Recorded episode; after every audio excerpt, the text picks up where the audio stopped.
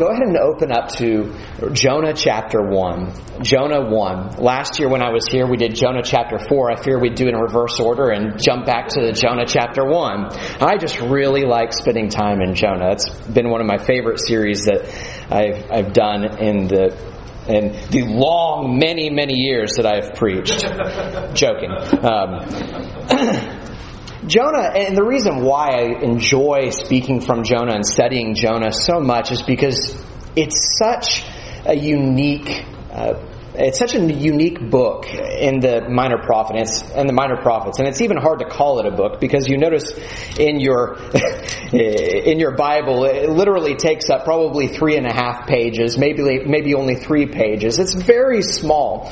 But the reason it's so unique is because most of the minor prophets will spend one verse telling you about that prophet, and the rest of the uh, rest of the book will tell you about that prophet's message. But Jonah is so unique because you really only have one verse about Jonah's message in chapter 3, and the rest of the time is spent telling us about what happened to Jonah.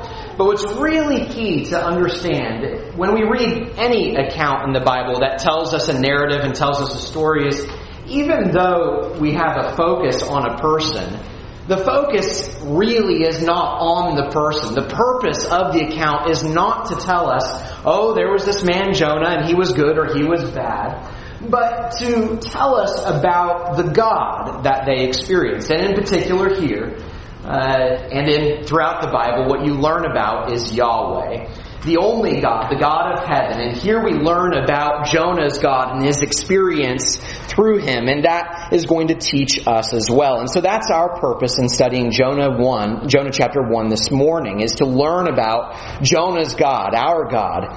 And tonight what we're going to see is how God's will is sovereign. And as we begin, I want you to go ahead and notice the first three verses with me because this really tells us all we need to know to dive into the rest of the account uh, this morning or this evening. Uh, so notice verses 1 through 3 with me of Jonah 1. Now the word of the Lord came to Jonah, the son of Amittai, saying, Arise, Go to Nineveh, that great city, and call out against it, for their evil has come up before me. But Jonah rose to flee to Tarshish from the presence of the Lord. He went down to Joppa, and he found a ship going to Tarshish.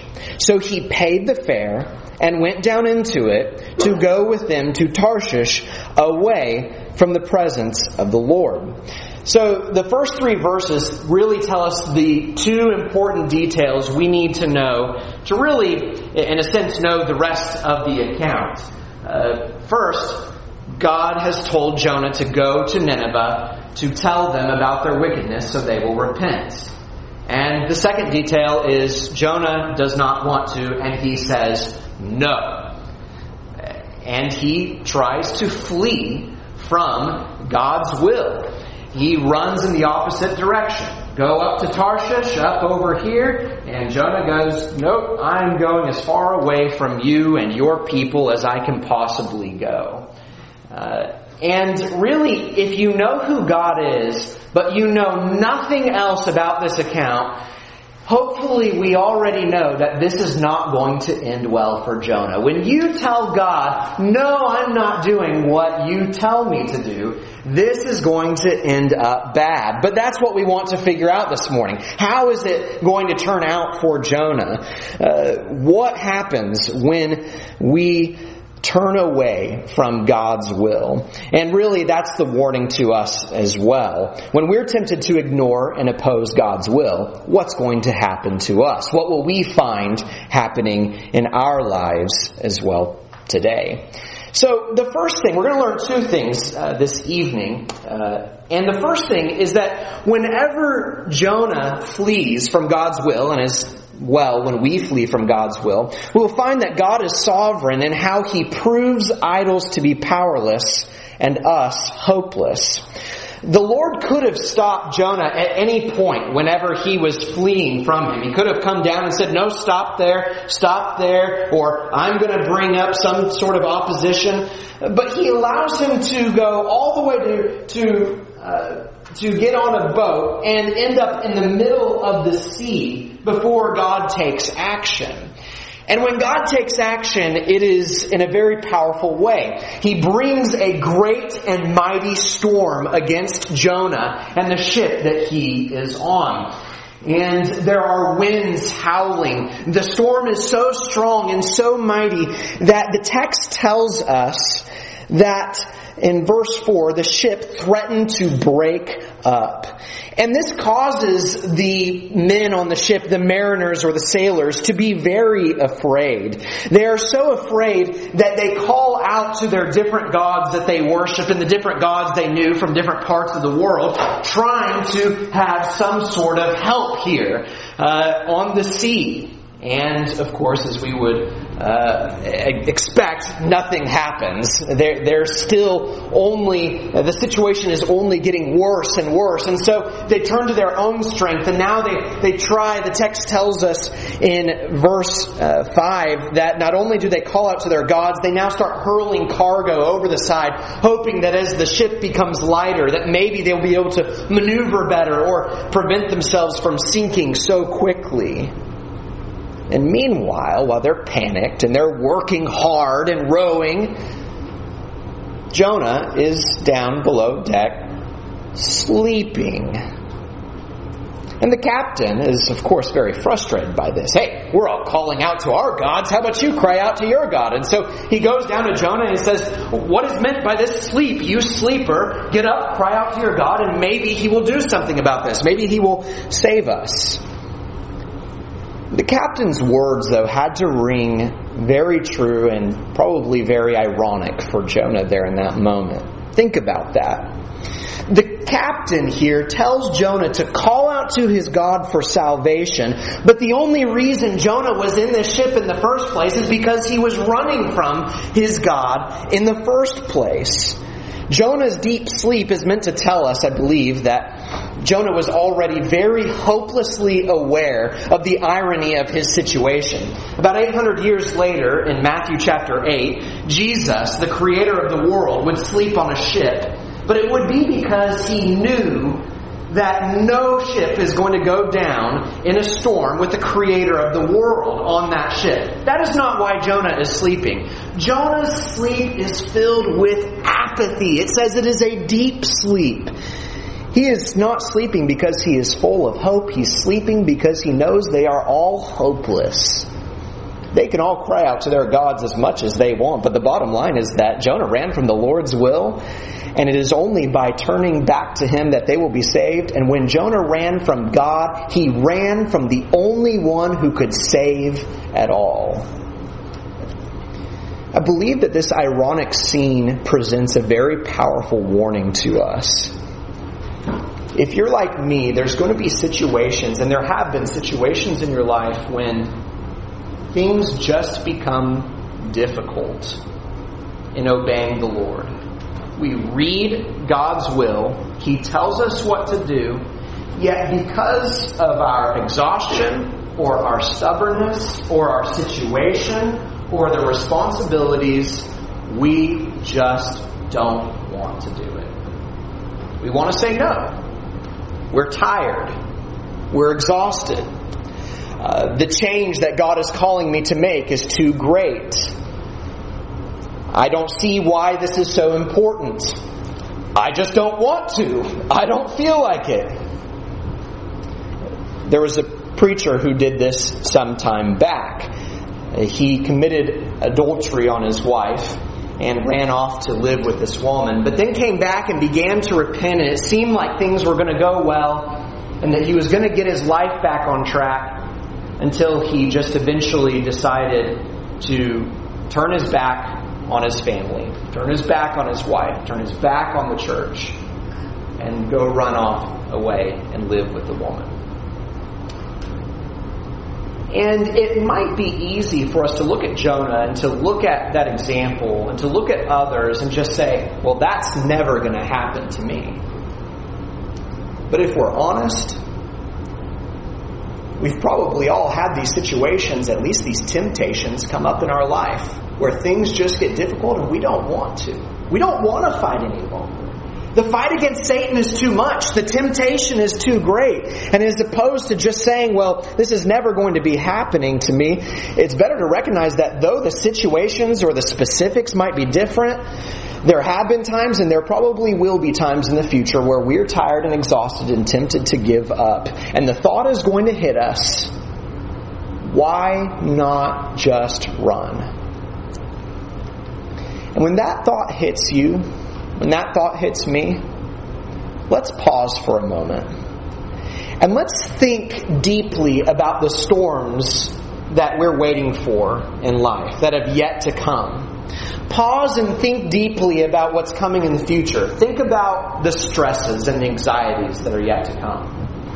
Think about the sicknesses that you still have to face. Think about the financial troubles that we will face. Think about the war.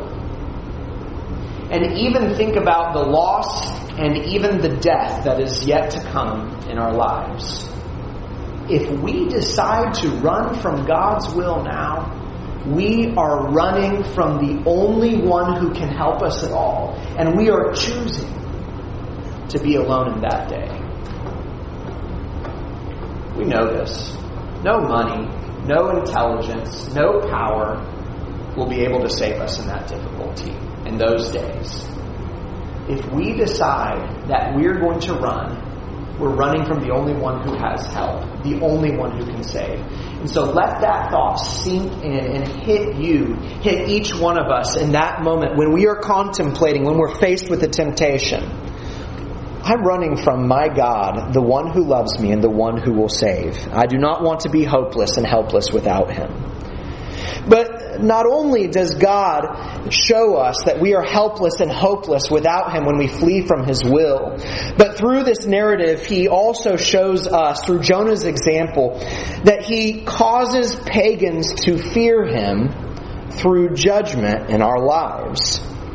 So, when the fearful sailors saw, picking up in about verse 7 there, when the fearful sailors saw that everything was going south and that they were not going to be able to have help from their gods or by throwing uh, cargo overboard, they cast lots, meaning they, they found, they had some sort of way, casting lots, to find out, to narrow down on the person who was causing this divine wrath to come upon them. It's kind of like drawing straws or drawing sticks. And the lots fall upon Jonah. And as soon as the lot falls on Jonah, he's immediately peppered with questions. Well, what land are you from? Who are you? What is your job? And Jonah really responds with the only thing that matters, the only thing that's pertinent in that moment. He says there in, uh, in verse 8 uh, or verse 9, I am a Hebrew and I fear the Lord, the God of heaven, who made the sea and the dry land. Now, when the sailors heard that, you read in the text that they were exceedingly afraid. Jonah had already told these sailors, the text tells us, that he was running from his God, and now they find out that this God is named Yahweh, and he's the creator of everything. And so Jonah decides to flee onto the sea from the God who created the sea. If you're a uh, if you're a polytheist, then you know that's really bad. If you're running from Poseidon, you don't go on Poseidon's sea. Just like if you're running from Yahweh, you don't run. Uh, you, uh, what they learn is you can't run anywhere. You can't go anywhere because He created everything. And so they are very scared and they cry out to Jonah, What is this that you have done? And think again about the irony in this situation. These pagan men who have never heard of Yahweh before, but now hear two simple facts. He, he, or three simple facts. He lives in heaven, created the dry land and the sea, and they know more than Jonah does. Because Jonah's not afraid. He's, he's apathetic about the whole thing. Yet they recognize the foolishness that is not apparent to Jonah. And so the sea rages harder and harder and they are running out of time. And so these men, they turn back to Jonah and they say, what can we do to you to cause the sea to calm down? But Jonah's answer is it's really baffling because it shows how hard-hearted he is and how stubborn he is. He refuses to obey God. And he says there in verse 12, Pick me up and hurl me into the sea Then the sea will quiet down for you, for I know that it is because of me that this great tempest has come upon you. Jonah would rather die than repent.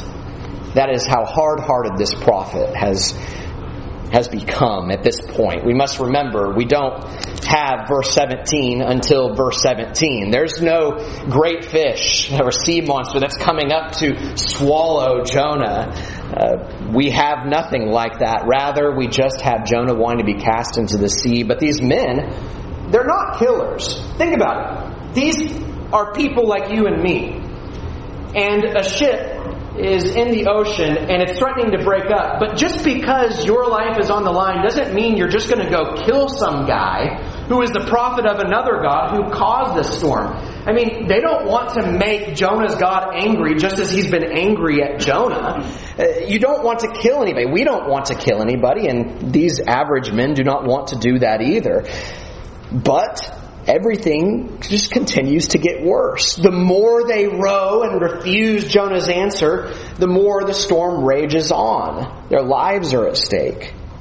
And so they're cornered by Jonah's stubbornness to not repent and God's storm to do the only thing that they knew to do in that moment. The text tells us that they cried out to God for salvation and then they picked up Jonah and hurled him into the sea and the sea ceased from its raging. It's interesting to see all these details that funnel in on these sailors, because that's not what you would expect in this narrative. You'd expect a continued focus just on Jonah. Yet, as you notice the text, you have a lot of details about them. Notice verse 13 through verse 15 or verse 16 here. It says, Nevertheless, the men rowed hard to get back to dry land. So they're hopeless. But they could not, for the sea grew more and more tempestuous against them. Therefore they called out to the Lord, O Lord, let us not perish for this man's life. Lay not on us innocent blood, for you, O Lord, have done as it pleased you.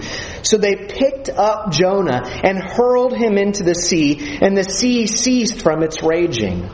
Then the men feared the Lord exceedingly, and they offered a sacrifice to the Lord and made vows. Place yourself in the, in the shoes of these sailors for a moment. You're facing a storm, but that's not necessarily a big deal, normally. That comes with a job description. Sailors don't get, become afraid by storms. But this storm was apparently very different because they were afraid. It was like nothing they had ever experienced. They were pushed to the brink of hopelessness. Imagine what that would be like to cycle through all the possibilities, all the possible solutions, all the solutions you've gone to before, and somehow you're still alive to this day. They cry out to their gods.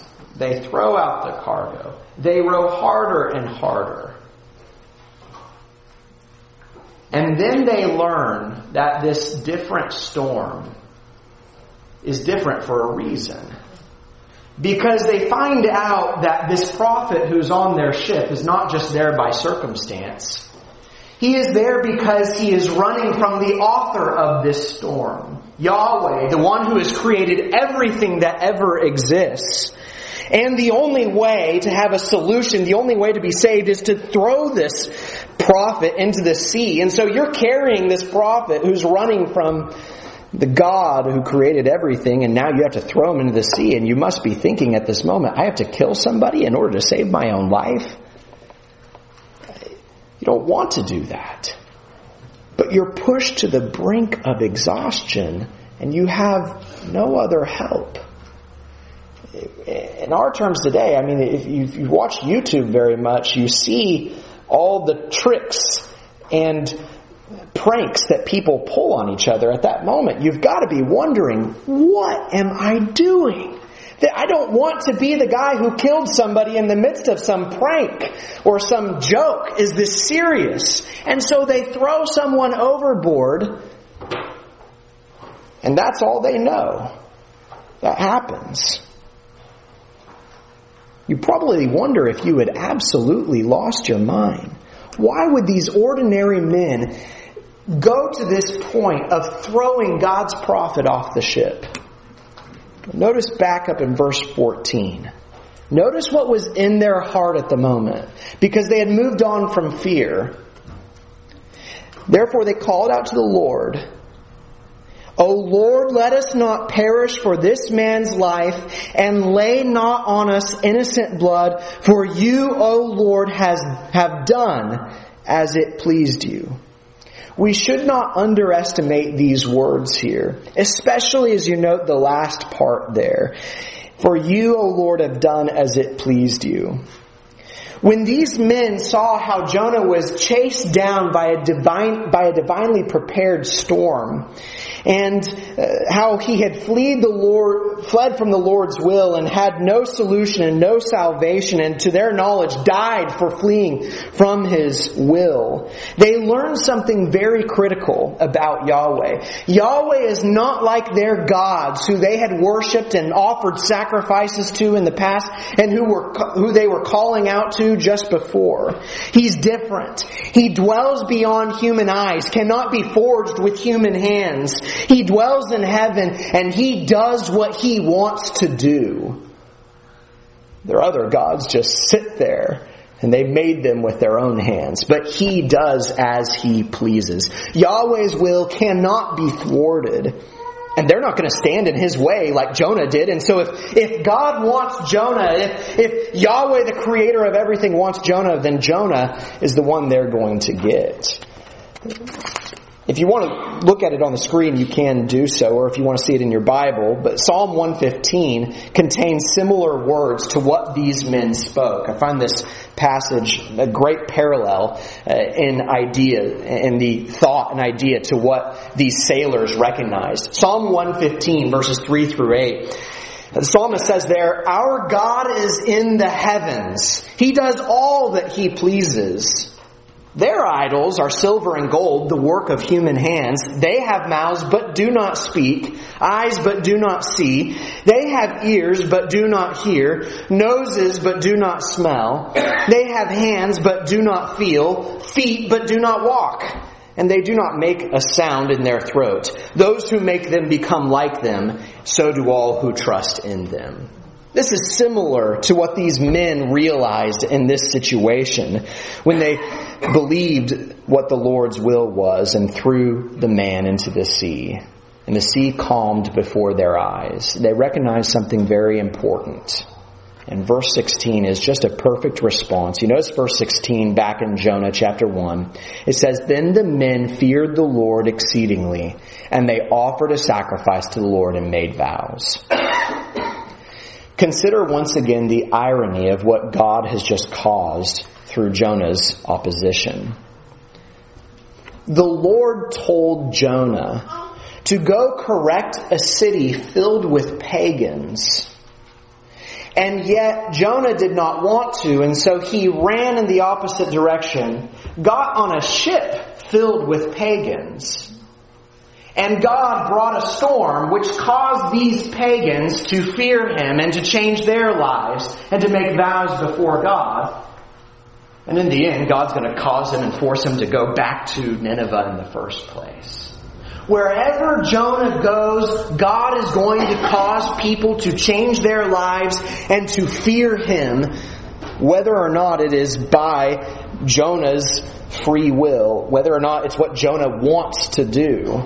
It did not matter what Jonah did, God was going to use him to glorify his name among the nations. If Jonah did not want the pagan men in Nineveh to, uh, to know the Lord through uh, Jonah's lips, then God was just going to bring an insane storm upon Jonah, cause a ship full of pagans to fear him, and then cause Nineveh to fear him through his lips because that's what God wanted to happen in the first place. If God wanted to, he could have brought up another prophet and sent someone else, but God wanted to make a very clear point through this account.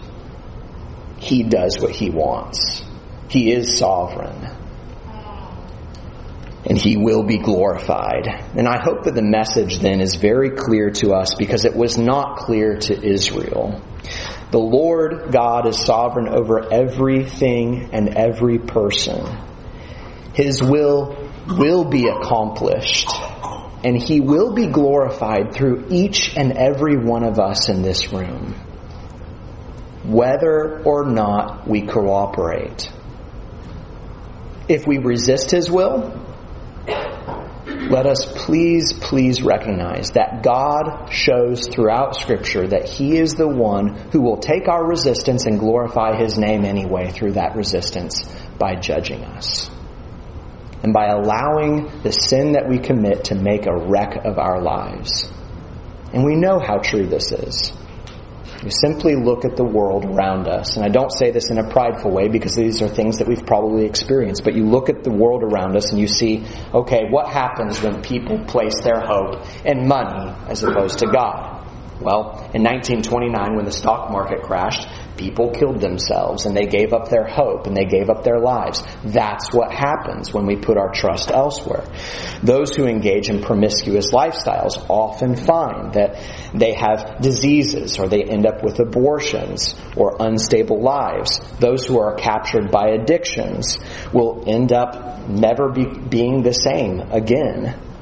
Those who do not prioritize God and His Word will simply find later on that their lives are not filled with any purpose or meaning. I don't say that because, well, just look out at everybody else because we've probably experienced these things. Uh, many of us have experienced these things and the wreck that sin has done, the damage that sin has done to our lives. The point is this those who choose to oppose the Lord's will will often end up with messed up, depressing, destroyed lives by what God will do to glorify His name, to show that we are helpless and hopeless. To show others that they ought to fear Him. To show others that they ought to submit to Him and not be foolish as we were foolish. If we're not going to show the world how awesome it is to fully submit to God's will, then God will use us to show the world how foolish it is to not fully submit to His sovereign will. Brothers and sisters, let us not be the fools who force God's hand, who force Him to raise Himself up over us and to make an example of us. It does not matter how unlikable God's will is in a moment. It doesn't matter. Because it's not worth turning against the sovereign creator. We recognize now, most of us, as we're in this room, we sing songs of praise to God and we study His Word. We're revved up. We're excited to obey God. We want to. We love Him. But the truth of the fact is that there's going to be times when we don't love that will. There's going to be difficult moments. And for the men on the ship, what was key for them is to not forget the scene of what happened to Jonah when they cast him overboard. That told them what the consequences of sin were. And that's going to be very key for us as well. Don't forget what happened to Jonah. Let us not forget that when we resist his will, we're forcing his hand. He's told us ahead of time. He's made an example of others ahead of time. And just as if they would have forgotten, it would have been foolish. If we forget, it will be foolishness for us because this picture can propel us to fear the Lord and to remain faithful when it's not easy to be faithful. Simply because that's the logical, smart, reasonable thing to do. The beginning of wisdom is the fear of the Lord. And so, when we don't like or see the importance of God's commands, let's remember these two things. If we flee, the Lord will show us how helpless and hopeless we are without Him. And if we flee, the Lord will cause others to fear Him through the mess that our lives will become and through the judgment He will bring. Don't be Jonah. Submit to God's sovereign will, and we will find that after that affliction, that difficult moment, that difficult decision, God's will will be much sweeter than we had previously realized and felt in that moment. And God, as opposed to using our lives to show the foolishness of what it, what happens, how foolish it is to turn against Him, God will instead use our lives to show the awesome reward that those who obey Him will receive. Be that example and choose to glorify God's name in that way. And so now is the time. Now is the time to turn away from stubbornness, turn away from sin, and to give your life to God. If you see that you've been stuck in stubbornness, stuck in sin, and you've wanted to resist His will or been resisting His will, it's time to seek help from the brothers and sisters here. It's time to seek God. Because God's punishment, the difficulty in our life that He allows because of sin, it's always redemptive. With Jonah here, the purposes in the punishment were redemptive. Because in the end, God was able to bring Jonah back to him and back into his will. We saw that with Uzziah this morning in Second Chronicles. Even after he went so far as to become angry at the prophets of the Lord and God struck him with leprosy, he got the picture and backed off. That's because when God punishes us, he's trying to bring us back to him. And so don't take don't take his punishment, don't take the bad consequences as a message that you need to run away from God, but run back to him even more no matter where you've run in the past. So come back to God this morning. You can receive the forgiveness of sins by expressing faith in him and being immersed in water. Do that tonight. Come forward to the front while we stand and sing.